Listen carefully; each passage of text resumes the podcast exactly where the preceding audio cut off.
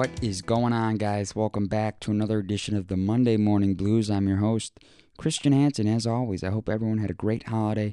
I know I sure did. Uh, it was phenomenal. I had a great time. My brother, his wife, and his five kids visited for the holidays. It was absolutely phenomenal. 10 times better than Thanksgiving. Thanksgiving was great. Obviously, it was just my mom, my sister, dad, and myself. Um, but why I say Christmas was phenomenal and, felt much better was because it felt it felt normal. Um, it was a, any any bit of normalcy in the year of 2020 is great. I mean, isn't it? Exactly. I, I know you're you're shaking your head, going, "Yes, of course it is," and it's the truth. I mean, it's been a shit year, uh, from from start to finish, honestly. But this was a great way to kind of end it. We still got you know a week and yeah, almost a full week left. Um, but yeah, uh, it was just phenomenal. It really, really felt amazing, and I'm just bummed that it's kind of over with. They leave tomorrow morning, and uh, it's gonna suck. But you know, all good things come to an end, right? Cliche, but you get it. Anyway, yeah, it just pisses me off that they're leaving. But hey, you know what?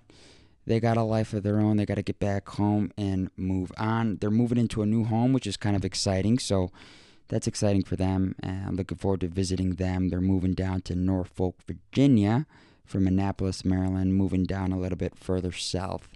But uh, yeah, I, I really had a, a phenomenal Christmas and really hope y'all did too. I know a lot of people out there couldn't enjoy it or uh, maybe, you know, didn't have the the money to to have the Christmas that you may have wanted to have because of this horrible pandemic going on. Uh, I'm very fortunate enough to have a job and work. I know there are many people out here who are haven't been working for nine months, ten months. Um, I, so I mean, this is a very tough time for you, and I I can't even imagine what it is that you're going through. Um, it's very tough. It really is. I mean, the numbers don't lie in this country. It's really alarming to to see where we are as as a nation. You know, I mean, people are starving to death. I mean, I, I saw these food lines the other day on the news, and I just my heart breaks. I mean, it's they they've even said that historically this is the worst it's ever been since the Great Depression. Um, it's a very dark time. So anyone out there who has a job who complains about it, saying, "Oh, this job sucks," stop it. Stop it right now. And in turn, I'm speaking to myself as I say this as well. Because, yeah, my day job, I don't like it, but hey, I have a job in the middle of a pandemic when millions and millions and millions of people are suffering and starving to death and are unable to put food on the plates for their families. So I can't complain. God is good, certainly. But uh, prayers to all those who are struggling right now. If there's anything that I can do to help, let me know, please. I, I will do anything and everything in my power to to help, and I wholeheartedly mean that. Um, email me emails on our website. You can go to www.themondaymorningblues.com. You'll find it there. It's just my first name, Christian at themondaymorningblues.com. Or if you want, just send it to our general email, which is themondaymorningblues at gmail.com. Or message me on any social media platform where we are located. Seriously, do so, and I'd be glad to help, whatever it is. Obviously, if you're seeking a million dollars, can't help you there, but uh, you get the point. Uh, I'm here for you because you've been here for me for the whole year. You've supported me, you've gotten me this far. The least I can do is give it back because that's what I mean that's what it's all about, right? Paying it forward and, you know, giving it back. It's a season of giving, right? Exactly. But uh, today's guest is the great uh, Othman Wahabi. Uh, incredible just absolutely incredible blues musician. I uh, came across him on YouTube back in March. Oh, yeah, it was around March actually, when I was looking at covers of the ever so amazing song Catfish Blues, and I came across his rendition of it, and I was hooked ever since. I kept tabs on him back in March, and boom, here we are, and I finally got the chance to speak to him. So he is an Montreal based Moroccan Canadian blues artist. As I said, his name is Othman Wahabi. His new album comes out January 15th, 2021, called The Blues Whisper. I was fortunate enough to take a full listen at it before it's released. He was so kind enough to send me a handful of copies to take a listen to before Christmas, and I did, and it, it is phenomenal. So be sure to check that out when it comes out. It will be available on all streaming platforms. However, I do recommend that you go to bandcamp.com where you can buy it from there. Why Bandcamp? Because Bandcamp has a great platform similar to that of Dweezil Zappa's website that he built called Reward Music, where it is built around the artist and for the artist. Bandcamp really takes care of the artist and helps allocate the funds directly towards them so they can profit and make money off all the music that they create. So I'd recommend choosing Bandcamp or the platform of choice when checking out the great Othman Wahabi's new record, The Blues Whisperer, which releases January 15, 2021. Or if you'd like, you can message him on social media where I'll have the links in the description below and you can check it out there, message him, and get a hard copy as well. Like I said, he's a Moroccan Canadian singer songwriter, guitarist, multi instrumentalist, and music producer who has carved his own niche in the blues genre, best known for his slide guitar work, versatile vocals, and electric trance blues records. He's internationally recognized and has been featured on many prestigious publications, websites, and radio shows, including the ever so famous blues show with Cerys Matthews on the BBBC2 radio. Yeah, he was on the show today. Othman Wahabi. I had so much fun with him. We talked for almost an hour. It was just great. I, I really, really enjoyed this conversation. And you're going to listen to it right now on the show, the Monday Morning Blues with your host, Christian Hansen. Without further ado, my interview with the great Othman Wahabi.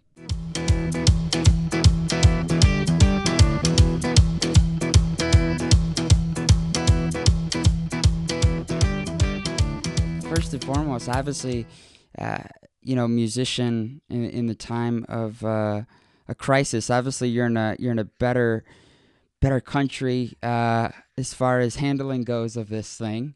But uh, yes, yeah. have you much better? how, how have you how have you how have you been doing with everything like this uh, as a musician? Well, uh, or well, look, I mean, I, I can't complain. Uh, I uh, I mean, I music. I do play music, mm-hmm. but I also have have a, a job on the side, sure. so that because I make sure to provide for my family and stuff like that. I mean, it's been always you know mostly play blues music, so it's very hard for artists anyway. I mean, with or without pandemic, right? It's very hard to make a living mm-hmm. uh, with your music right now. But I mean, so far right now, it's. I know that some people have it really have really tough times. Mm but I can't complain. I mean, I've been creating a lot of music. Yeah. Uh, I released like I don't know, like three records within a year. I know it's uh, insane. You know, I mean, it's just playing all the time, all the time, all the time, mm-hmm. and it's been very, uh, very productive year for me. Yeah, no, I mean it's and what you did. You sent me the copy of your your new album uh, coming out on the fifteenth of January. January. That was uh that was quite a surprise. I really appreciated you doing that. Um, and the nice thing though, because I've, I've listened to your, your earlier stuff too. I actually found you on YouTube a while back, um, and I was looking for covers of Catfish Blues, oh. and uh, I don't think I've. I, I mean, I think your your cover is probably, in my opinion, better than the original. But that's just me. I mean, I feel like that that video. Um, that thing kind of blew up for you. Were you kind of surprised as to uh, I mean, how how many hits that that that ended up getting?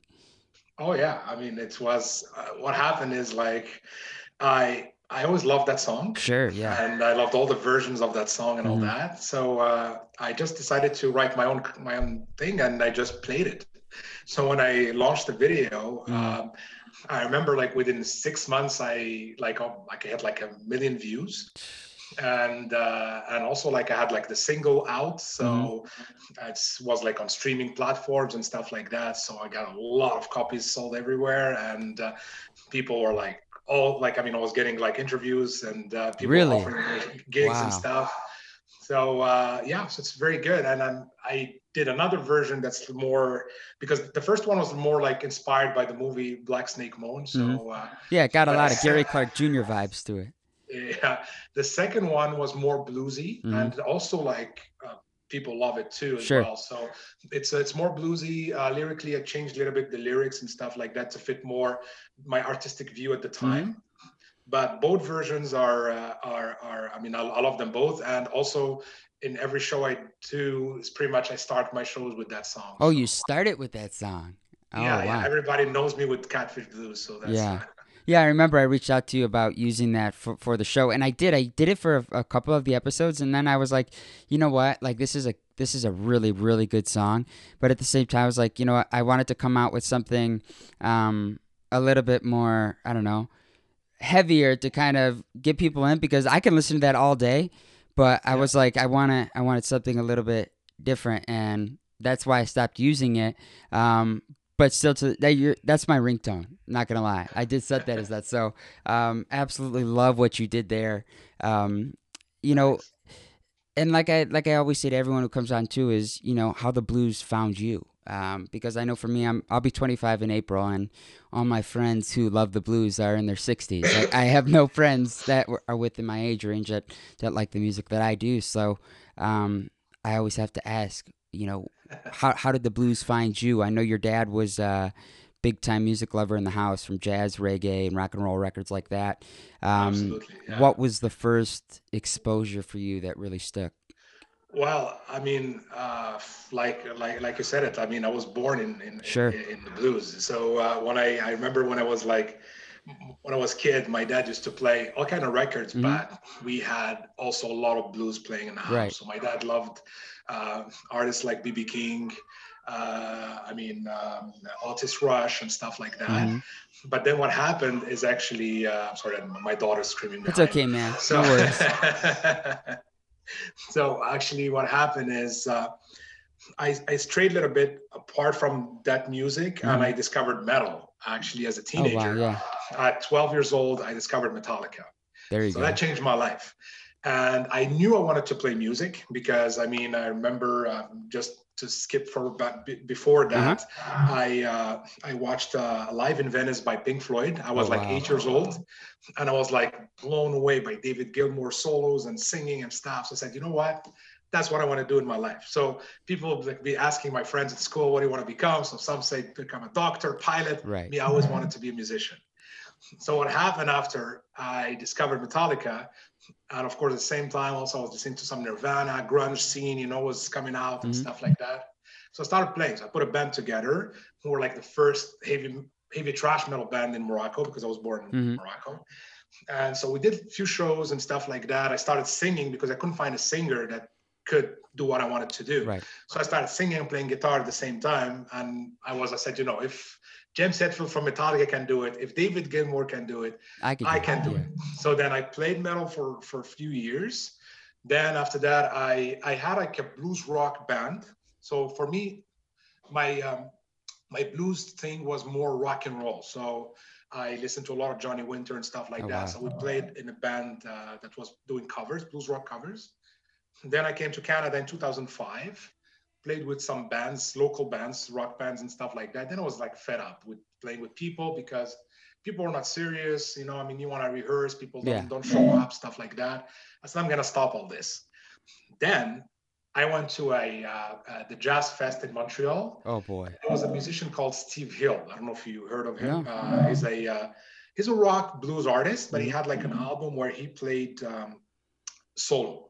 So he played like with guitar, and he played as a one band, one man band. I was like, hey, this dude just sounds awesome. And he was like playing with a bottleneck, you know. So I didn't even know how to play with a slide, like a slide guitar. So I met him after the show. He was very cool. He bought a copy of his CD. He signed it. We, talked a little bit. I went home. I couldn't sleep that night. I was like, hey, I want to do that. Yeah. But where I'm gonna start? So then I went, uh, woke up in the morning, went, I bought a uh, bottleneck, came in, came came home, came back home, and I started trying to play, but I couldn't it's make hard. anything sound like that. And then one of my friends that was with me at that show, uh-huh. he's like a metal, uh, has a metal band in Morocco, and he was living in Montreal for, for a while. He said, uh, you know, I think he played in open tuning. So I think you have to do open tuning on your guitar and that's when it started yeah. i couldn't stop playing i started playing like all kind of classics and oh wow and then i digged very deep deep deep into blues into delta blues so went back to robert johnson son house stuff like that. And i was like whoa. Magic slim. is very like i mean for me at, at one point i was listening to robert johnson. Yeah. And i found his music was more powerful than slayer. I was like whoa wow. something is as like i feel yeah. like i feel his haunting voice. And and it was very dark and his he could feel the music. Sure. So that's when i started playing alone. Mm-hmm. i started like touring you know locally in canada playing like with my guitar my bottleneck people loved that sound got me a, re- a resonator guitar like started like playing around then i did also some some records like catfish blues like that are like blues rock because mm-hmm. i still to this day i still love mixing uh, rock with blues but then my blues journey really started when I saw that show. And I mean, since 2012, let's say, I only played blues music and I only like listened to blues music. Really? And, and from there, I discovered artists like um, uh, John Hammond Jr., uh, like Ry Cooder. Mm. The funny part about Ry Cooder is that when I was kid, my dad loved the uh, uh loved Mickey Rourke, the actor. Mm. And uh, I was I was young actually. I, I don't I don't know if I had like if if I was at the age, the proper age to watch the movie he made me watch, but mm-hmm. it was a movie called Johnny Handsome, and it's it's in New Orleans. It's Mickey Rourke. There was like Morgan Freeman and stuff like that. Wow. The music was by Ry Cooder. And I was a kid. I was like listening to all that, watching that movie, and the music was like getting my brain and my heart. And then when I started composing music later in my life, I was playing my slide, and I was like, "Hey, I play like Ry Cooder because when I was a kid, I was exposed to Ry Cooder right. without knowing it. So I watched all those movies with his soundtracks and I didn't know. And so that's the rest is history actually. So No, that's crazy. I mean that's that's an incredible story too. And now you you obviously you said you grew up in Morocco. What was I mean besides from your dad's music collection, was it I mean was it was the genre of, you know, choice or prevalence over there was it strongly blues?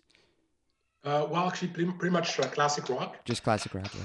Yeah, because you know Morocco in the 70s was a hippie hub. Mm-hmm. So a lot of hippies uh, lived there. Uh, Jimi Hendrix used to go there to play with the Gnawa, which is oh, wow. our Moroccan blues actually. So mm-hmm. uh, it's like slave music and stuff like that. Interesting. And uh, and f- from that time, we we had that heritage of classic rock, blues. So people listened to a lot of Led Zeppelin. Right. We were like in Morocco, people were exposed to, I mean, Jimi Hendrix, Cream, Led Zeppelin, and all that. So I mean, music was always part of like in Morocco. We a lot of people know music. I mean, even sometimes you go to remote areas. I remember I went I went down south and uh, uh, it was like a coffee or a coffee shop or something, mm. and I went inside and they had like pictures from like Jimi Hendrix pictures and Bob Marley and stuff like that. Oh, wow. I was like, whoa, these people made it this deep. I mean, it's it's almost close to the Sahara, you know. I mean, and that's that's the thing. So we were exposed to music in Morocco. Mm-hmm. Um, in I mean, when I was growing up, it slowed down a little bit, but thanks to uh, satellite, we were catching a lot of music from MTV. I was too I used to watch Headbangers Balls. I used to watch VH1 Classic. So all that music. So people, my, my dad had records, but I there was videos I've never seen. But with the satellite, I was able to catch up on that. Mm-hmm watch all the videos. And at the same time, we're like the my generation, we were the ones that really put rock and roll back in the map. I mean, sure. today in Morocco, there's a lot of rock, there's a lot of blues. I mean, the, the rock scene is huge. We have uh, a festival called uh, uh, the Boulevard. Uh, hmm. We played the first, uh, the second edition. Now, I mean, they're like maybe like the 15th edition or something, but uh, they are, they have like big bands play there. So I mean, Sepultura, stuff like that, oh, rock wow. bands. Mm-hmm. And the blues also, we have a festival called Jazzablanca that also gets a lot of blues artists. We had like BB King playing Morocco. Oh, interesting. Uh, and, and it was, I mean, I guess a free show. Uh, you know, it was like a festival, a free festival, so you can go and, and watch BB King play. So oh, that's nice. And so that's it. Yeah. So a lot of people don't don't know that, but uh, I mean, in Morocco, people really dig music. Mm. And uh, and uh, growing up there, I had no problem finding the music or playing the music. I had like bands. I did TV appearances. I mean, it was it was very cool. Yeah, no, for sure.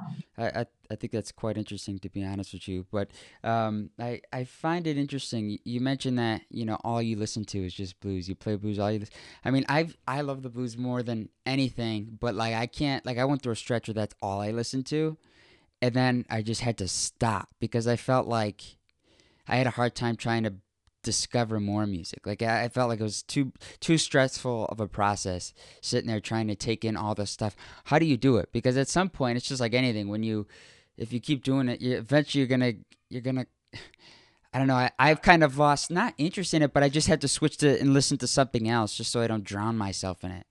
Well, I mean, the thing is for me is I don't do it that much anymore. Sure. So I don't listen just to blues. But at one point when I discovered when I, what I meant by That's when saying I just all listen to blues was yeah. that, that that period of time Discover. when I just discovered Yeah. the blues. So I had to keep going. Sure. And uh, I mean, I was like going to the blues until I reached back to Africa. Yeah. Uh, West Africa. So I watched the uh, that makes sense. uh, that's the, the, Yeah. the documentary, the Martin Scorsese documentary, where he take the blues back home and Mm-hmm. stuff like that. And but at the same time, I always loved other kind of mu- other styles of music. Mhm. And for me, as a blues artist today, I hear the blues in everything. I oh, it's in to. everything. Yeah, Absolutely So, uh, yeah. So that's why I believe my albums are pretty eclectic. Like, I mean, if you're like a blues, like you just like traditional blues, Sure. there is some records of mine that you won't enjoy. I mean, I have records going from ethnic fusion to Oh, it's uh, very jazz diverse. to uh, to punk rock to I mean I play everything and I listen to everything. Mhm. It's just that the blues is my main thing. I mean when I feel uh, sad I go to the blues. When I'm happy I go back to the blues. But of course I always listen to everything. Mhm. Jazz music also is a big part of my influence. Uh, and like I said, rock and roll, and that's why on my record that I sent you, I wrote. I, I don't like labels, but I like. I, I had to write that I play trance blues on that record, Mhm.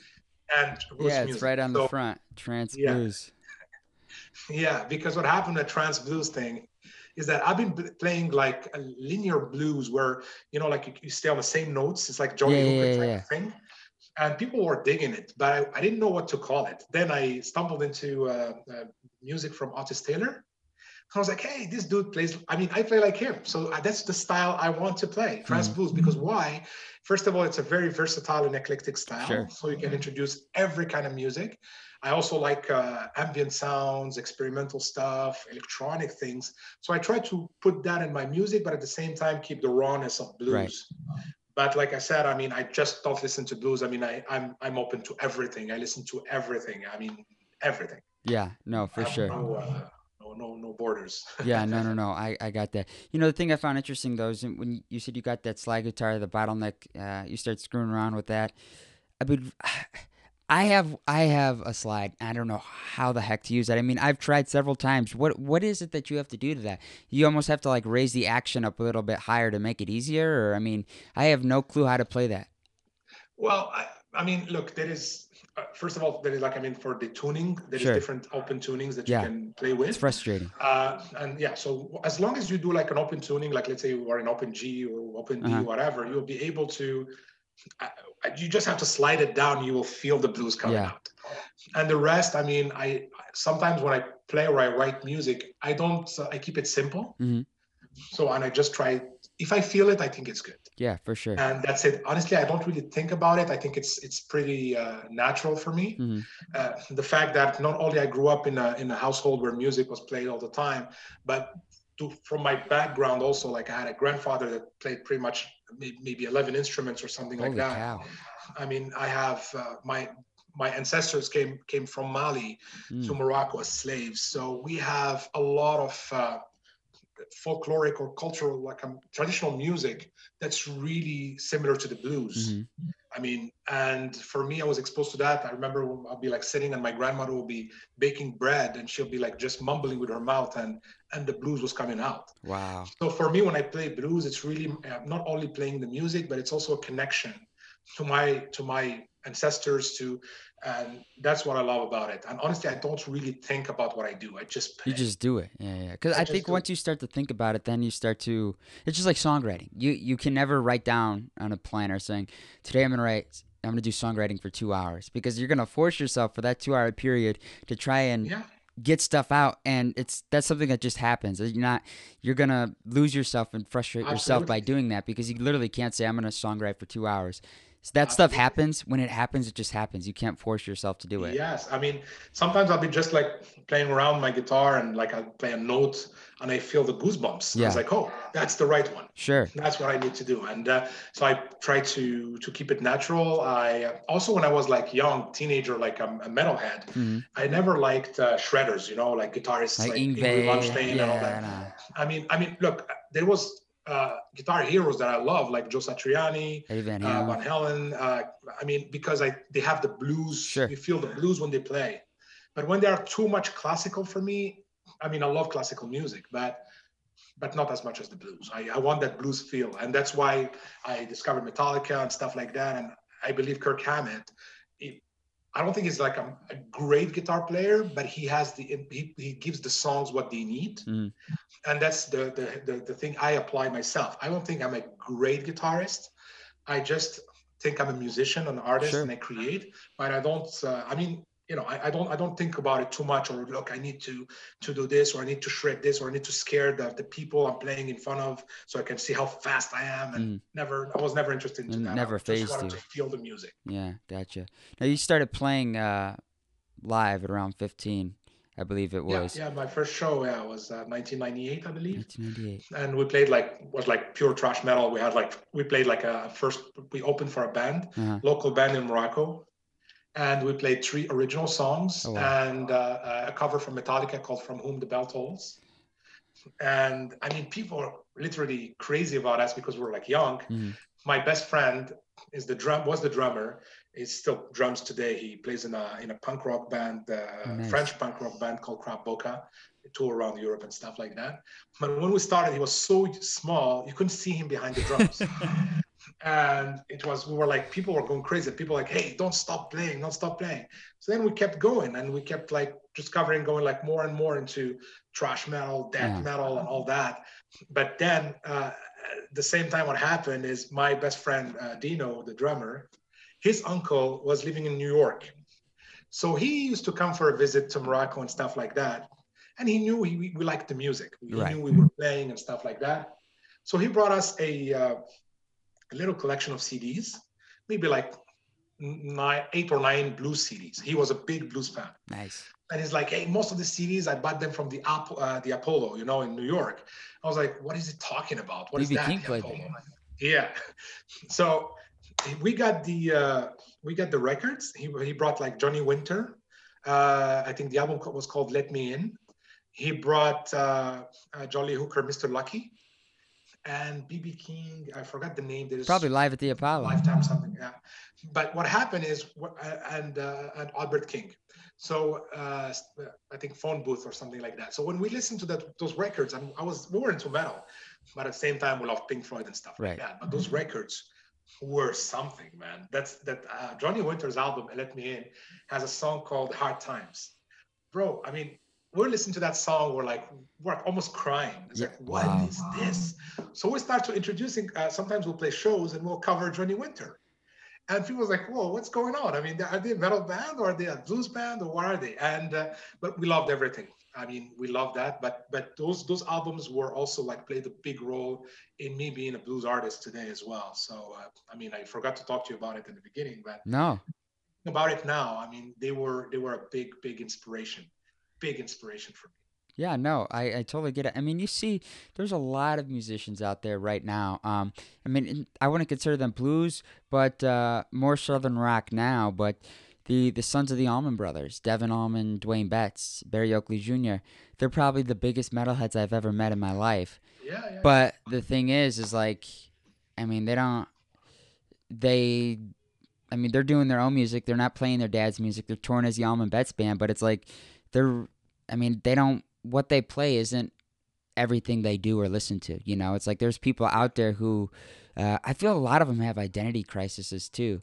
For perfect example, artists who start out big like John Mayer with Room for Squares, he was petrified that he was going to be labeled as this acoustic pop guy the rest of his career, and that's why he came out with the trio, because he, he fell into the trap of categorization and was scared to death, going, "Oh my gosh, I can't do this my whole life. I'm a blues guitarist through and through," and boom. And ever since he came out with Continuum, I, commercial wise, he hasn't won a Grammy since, which is kind of it's kind of but that's just the industry. I mean, and if I, the sad thing is, if you're playing pop and you're playing three chords, you have a pretty good chance of hitting top 40 and winning a Grammy. No discredit to anyone who does that because that's still artistry at its finest. But I just feel like the the blues is something that's really kind of just overlooked now in today's you know recording you know world. As a musician yourself, what's your take on you know the the appreciation and attention that it's not getting. Before, I mean, it was, you know, those were awards that were done on live television. Now these are awards that are done two and a half, three hours before at a different venue, two and a half blocks Yeah. away. Absolutely, yeah. Well, look, I mean, I, I, I mean, I feel sometimes I feel sad about it because Sure. I mean, you say those these people with this great music, and there's a lot of young people missing on that Uh-huh. because today people don't really listen to records anymore. I mean, music is just a background noise while you're doing other stuff. But uh, on the other hand, I say, look, probably that's going to keep the the blues more like more unique. Sure. I mean, you come to it, it's like a different world. It's like a, a closed community that you start discovering, and then it's another world. And honestly, I, I truly believe that all the uh, Grammy and fancy stuff and all those music videos and stuff, everything will fade. Only real stuff stay. Mhm. I mean, look, you can still listen today to Son House, but there is uh, artists that popped out in the 90s and stuff That that were playing pop music that disappeared. We don't even know who they are anymore. And, I, and that's what I, I tell my wife all the time that, look, I mean, I don't make big money with this music, but I know that probably after I'm to die, The music will still be here. will live on actually to, to for the next generations and that's why. And look i mean like i said i don't think too much about it. And even i mean the the the, the, the blues foundation and stuff like that hmm they are so close. I mean it's always always pretty much the same people. And i was not really aware of this until i uh, met uh, i don't know if you know corey harris. Yeah. Okay so corey harris is a uh, is an acoustic blues artist Okay. he was the uh, he was the uh, the presenter and the guy that traveled in Martin Scorsese's movie Oh wow. uh, uh, The Blues, where he goes. He starts in the Mississippi, plays with Taj Mahal and all that, and he Oh, goes wow. to Africa, where he plays with Ali Farka Touré and stuff like that. He he lived actually pretty much in Africa, speaks a lot of uh, native uh, tongues there. Uh, he's, he's pretty much a great, great artist. I loved him. I admired him for so long. We got the chance to to meet on internet, so we became good friends. So we we talk and stuff like that, Sure. and he exposed me to another version of the blues, which is a lot of black artists were left out. And also, the real traditional blues doesn't get the recognition it deserves. It, it deserves. So it's you have to be more rock and roll. And I remember when I started uh, playing, and uh, I think it was before I released Catfish Blues. It was uh, I just like had a song called Mississippi Blues back then, an acoustic song.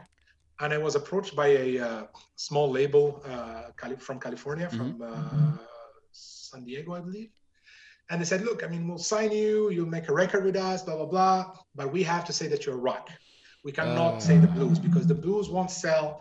People won't listen to your stuff. That's frustrating. I said, okay, fine. So let's let's do it. I mean, that I was young, you know, I was just ex- excited to. In the end, it turned out very catastrophic because uh, they didn't have the money they promised me. Mm. They they couldn't uh, they couldn't do anything. So then I decided to said, you know what I'm gonna do?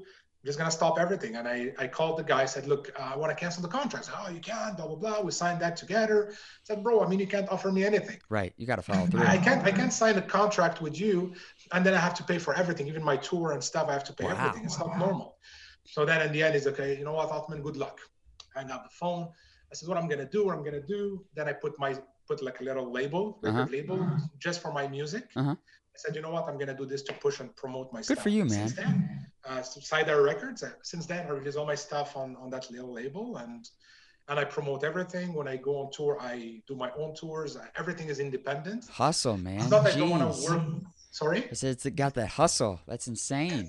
Yeah, it's not that I don't want to work with people. It's just Sure. that people don't Wanna- don't, don't give what they promise, and uh, that that that that's why. That's frustrating. Like I said, I mean, in in the end, the blues scene will survive no matter what happens. Certainly. And I'm also happy to see a lot of uh, uh, young black people coming back to the blues because I mean, people will be listening to Public Enemy and they don't know that they're listening to blues music. There, Mhm. you know, I mean, you have all this old school rap and hip hop. It's, full of filled with blues uh, blue blues stuff. yeah. So today, going back to the blues and and understanding the blues for me, it's, it's very important also because it's still an Amer- uh, African American genre Absolutely. and it has to survive that way. And of course, it is. I I'm I'm in love with a lot of white artists. And like I told you, John Hammond Jr. and Ry Cooder. I mean, these people are are a big influence uh, for me. But I want also the blues to to to to be played by young black people Mhm. and and they can also vehiculate or let's say they can speak about the problems they live and Sure. and of course what the blues is Mhm. and just to to to a little bit uh, uh, cut ties with that uh, hip hop scene today of sex drugs and Rock money roll. and cars and i mean it's stupid Yeah. i'm sorry but it, it is stupid I, Yeah, it is a I- little think we have, ridiculous. we have there is so much things to talk about yeah. and that's why I love the blues also because Mhm. you know even the songs, love songs, are so are so classy. I mean, in a way, I mean, even when they get like really dirty, they're still They're still classy. poetic. Yeah. There's something, you know. I mean, the music today it's just a bunch of noises and stuff, and I love electronic music and stuff, but I don't like a lot of stuff I hear. I don't I don't listen to today. Sure. Uh, but I still listen to old pop music too. I mean. Uh, for me, there's songs by George Michael or, or Michael Jackson that are Yeah. awesome. I Oh mean, yeah, of course. great, great songs. But the new scene is just it just doesn't uh, doesn't do it for me. Even metal. I mean, even metal. Really? I, stopped. I I didn't stop listening. I still listen to old school stuff. But the new scene for me, I think they all play the same. Same. that You hear the same sound. I Yeah. mean, for me, it's the same. It's like it's like one band playing everything. Uh, also. Uh, here in Montreal, uh, the metal scene started like becoming very. Uh, uh, there's a lot of um, racism going into it, so and it's it drove me like away from it. It's like you know what, look, I don't fit in. Like when you go to a show and you don't feel comfortable and stuff like that. Oh, it's the like, worst hey, feeling. Yeah, you know. So that's why I try to to to to stick to my my the music of my my my forefathers. Let's say you know, the blues and jazz and uh, the music that speaks to me and also the music that I can tell stories Mhm. with. Yeah, no. Now you said obviously you're up in Canada right now, correct? Mhm.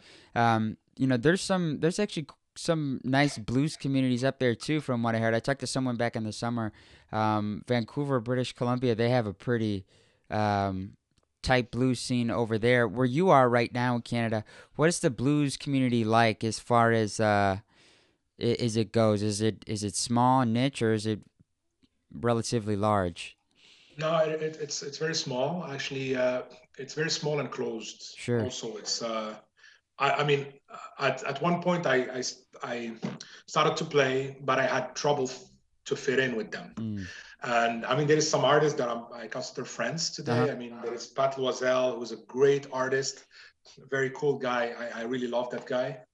Uh, there's a, a- an old school legendary harmonica player here named, uh, his name is Paul Archer. But beside that, the rest of the guys, I mean, they're great artists and stuff, but it's like the same people, Mhm. same people. So we have um, uh, blues awards called Gliss Blues. Oh wow, They always give them to the same people. Uh, the Montreal Blues Foundation, I mean, I keep contacting them all the time. Uh-huh. And it's like, they're, I mean, they'll answer me, hey, you know what? Okay, we, we can we can post that you have a new record coming out, but that's it. I mean, zero support. I get more support from the uh, Iowa Blues Foundation uh, that's uh, led by Steve Vasquez that actually uh, promoted my music for a month. Uh, he spoke Wow. to me like we did an interview every weekends uh, together and stuff like that. I was like, man, why is not that way here in Canada? so in, and what I did is I uh, I start playing more with folk artists Sure. and rock bands, and it's pretty cool. I mean, there's a very very good uh, very good musicians here, and I met a lot of good people. So that's how I play when I play here. I don't really go to blues venues anymore. Mhm. I don't really talk to blues fans anymore. I mean, I'm more into uh, folk, like I play with like folk bands and stuff like that. And what happened is when the their fans come to watch the show and they listen to my music. You got a whole new audience now. and and they love it. I mean, some people don't even know I'm playing the blues, but a lot of people are like intrigued when they hear bottleneck, harmonica, rawness of the blues, and, and songs that I mean that are coming from the 20s and stuff right. like that.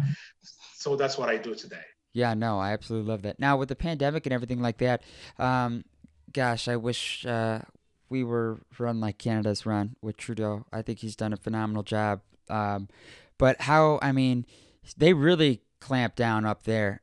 When did when did like live playing stop for you up in up in Canada?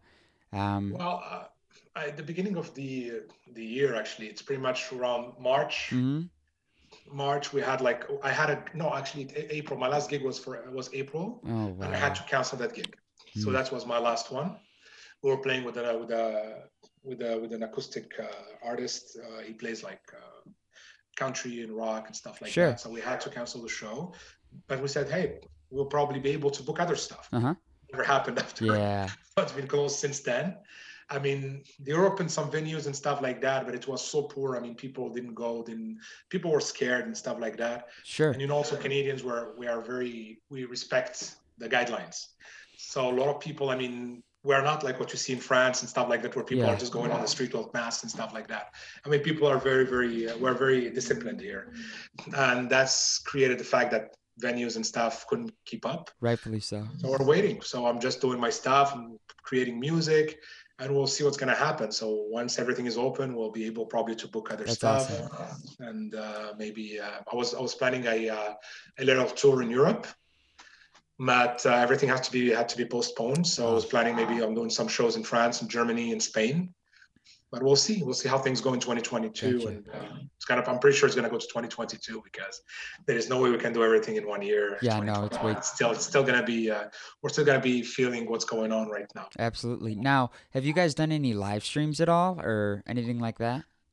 No, what we did actually is like we had live recordings that we streamed after, but we didn't gotcha. do a live streaming. No, what I did is I uh, I had like I did a uh, something called quarantine jam, mm-hmm. where I just play like play music with my guitar posted, and I did like two songs with uh, with one of my friends called Casablanca Kid. He's a uh, great great harmonica player. Uh, he's Moroccan, living in Spain. Actually, he lived in Belgium and then now he, he moved to Spain and we did an album together. So uh, Othman Wahabi and Casablanca Kid. So we have like a record together and That's stuff awesome. like that. So we did two songs. We did Catfish Blues and we covered a John Lee Hooker song called uh, My Father Was a Jockey. And uh, beside that, I've been doing music myself and putting it online. But no, I don't do live streams. The reason why is because I'm always worried that something will go wrong with internet or yeah, or you know have the time to come and watch and stuff like that. So I'd rather do it after and people sure. will just watch. That. But yeah. maybe who knows? Maybe I'll do something. Uh, yeah. No, I got you. The one thing I've learned from that though is like I've talked to people on here who they felt with the live streams like they found a whole different audience too because they're we're at the point now where I don't think we've really appreciated how much how like how special music is because throughout this crazy year it's like if there wasn't music there's no way in heck yeah. any of us get through it. So it's like I think we all appreciate and understand how much you know and how special live music really is.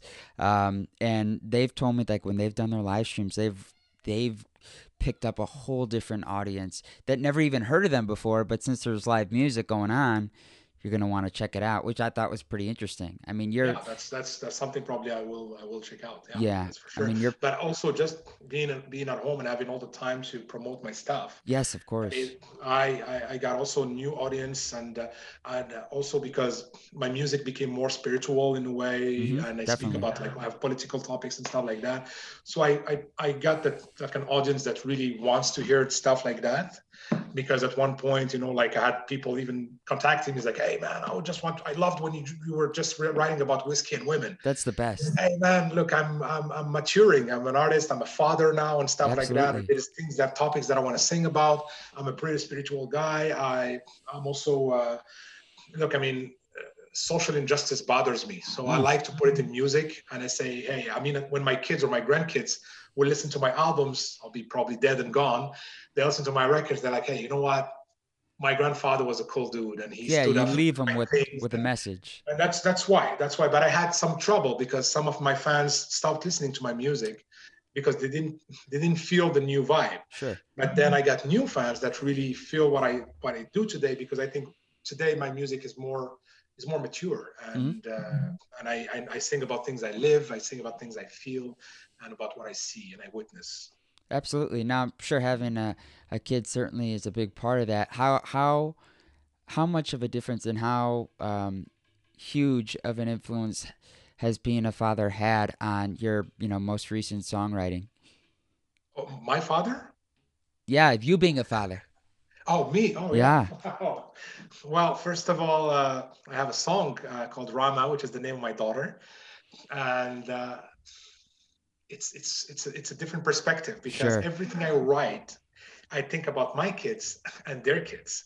I was like, they're gonna listen to this, Right. so I have to do something great that they can enjoy later hmm and that's what I do. So uh, and also I I'm more mellow, so it mellowed me down to to be a Of father, course.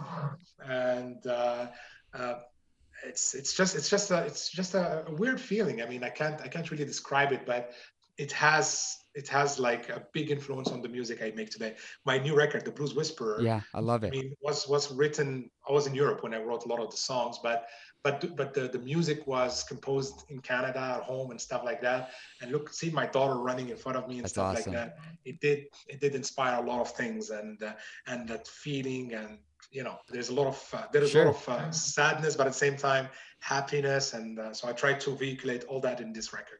No, that's awesome. And I was look, listening to a lot of your uh, earlier stuff too on Bandcamp today. I love that site. Um, like Rogue State, I absolutely love, love, love that track. Love it. Oh, Like you. it starts out like it was uh starts it's like it reminded me of like an old school rap spoken word blues type of thing because once you start to have like that that uh that spoken word stuff start coming in over the the melody and stuff i was like what the heck is this I'm like this is cool i, I like how you intertwine the the the genres and you know morph into yeah, something because different that's that's that's that's what I said. I, I hear the I love it. everywhere. yeah and I try to. I mean, I love I love old school hip hop. That's why Mm-hmm. sometimes you, hear- you hear beats and stuff in my music. Sure. And uh, Rogue State, that that record, there's Rogue State and the song After Poverty are very hip hop, old school, love it but at the same time very bluesy. And uh, and it's for me to show that my love for for for both styles, hmm and also how when you mix them, it becomes one style. right it's just music at the end of the day Yeah, I mean, and you know, one of the rappers that it's a that's a big, big, big blues fan is uh, Chuck D from Public Enemy. oh okay So Chuck D is a huge blues fan, and he uh, even did a documentary about that. And uh, and his music, the Public Enemy music, has a lot of blues influence. And people listen to it, it's like, oh, I don't like blues. But hey, buddy, you listen to blues when you Right. listen to Wu Tang Clan, you listen to blues. When you listen to Public Enemy, you listen to blues. You know, that's that's what it is. that's awesome That's what it is. No, I thought it was funny too because there was uh, Kenny Wayne Shepherd ran into that same uh, kind of experience too when Five Finger Death Punch put out a cover of Blue on Black. They uh, he freaked out. He goes, "I didn't know what. Like I didn't know you listened to this stuff." And so then they called him back and they had Kenny Wayne Shepherd and Noah Hunt re-record it with them. Uh, in the studio, so Five Finger Death Punch then put out another version of the song with Kenny Wayne and Noah Hunt in the studio, and uh, it was just kind of funny because Blue on Black. Then again, here it is, number one on the blues rock charts for the first time in Crazy. 20 you know Crazy. plus years which was it was Crazy. awesome to see these genres kind of collide and you know Yeah, It's just- absolutely. there's nothing better to see that. And the one track that i really dig a lot off of uh, earlier stuff was uh, bluesfield. The What? it's called bluesfield. It was uh, one of your tracks. It was uh, let me see. It was yeah i had it written down as bluesfield.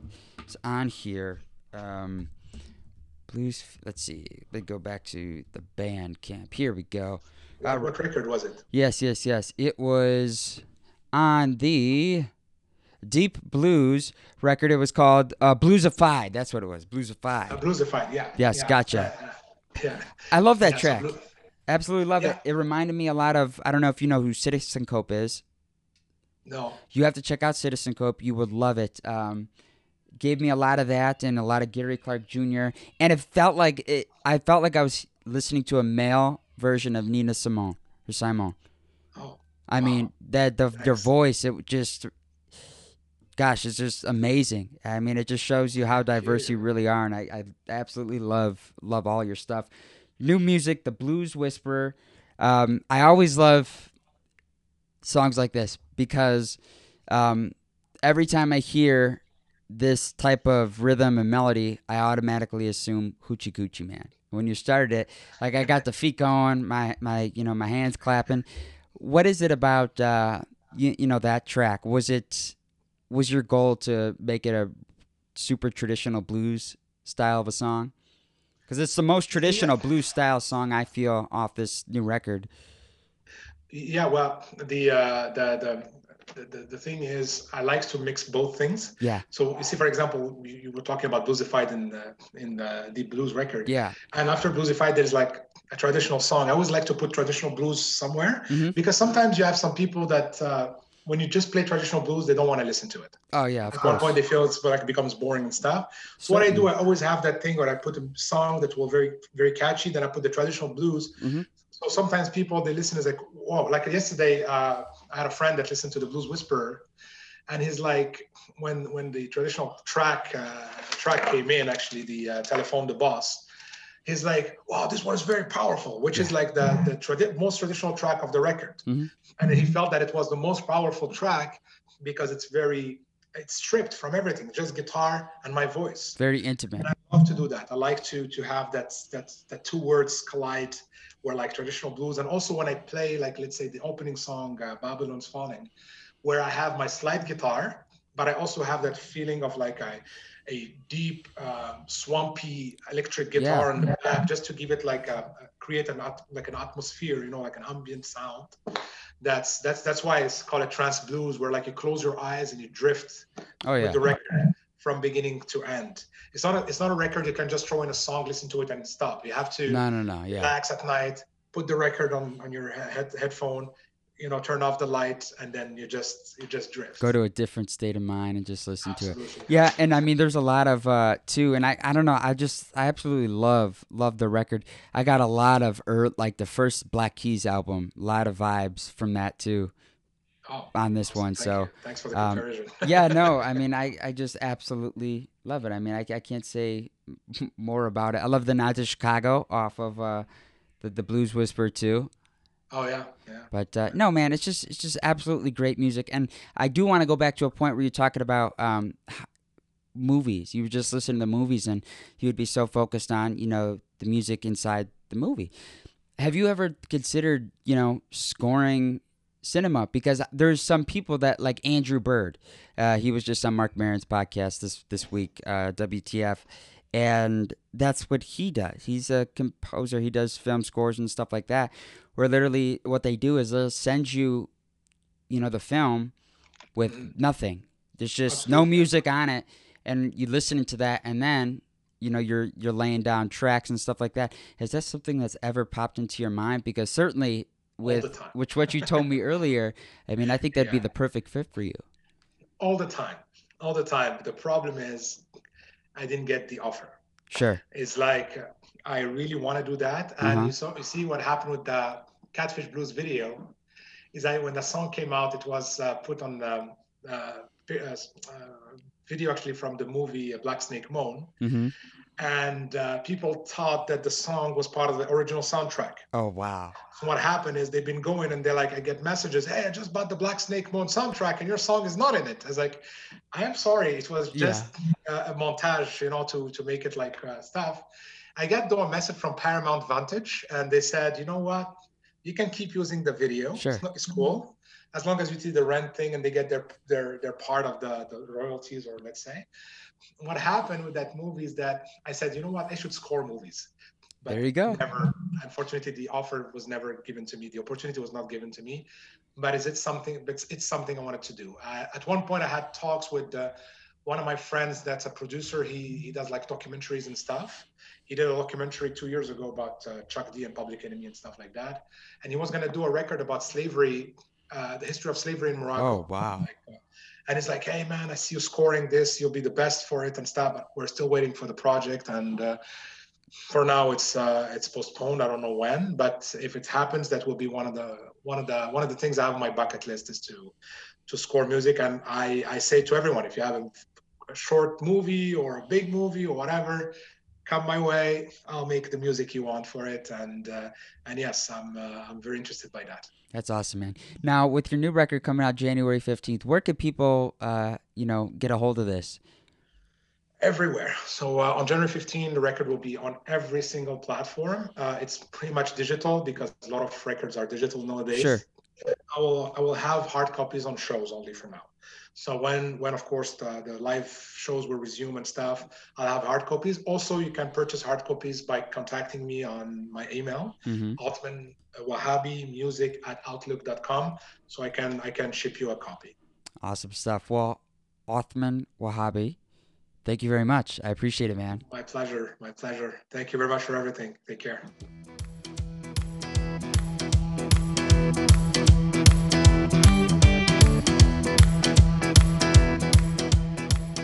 Alrighty, guys, thank you so much for tuning in. That was my interview with the great Othman Wahabi. Be sure to check out his new record, The Blues Whisperer, out on all streaming platforms January 15th. Be sure to do it. Support him, support the blues, support live music and the musicians who give us so much joy during tough times like this. The past nine months, like I talked to him in the interview, what would we have done if music didn't exist? We'd be losing our minds. So I think the pandemic, for me personally, has uh, created a greater appreciation to all musicians out there because they've gotten us through a really, really tough time.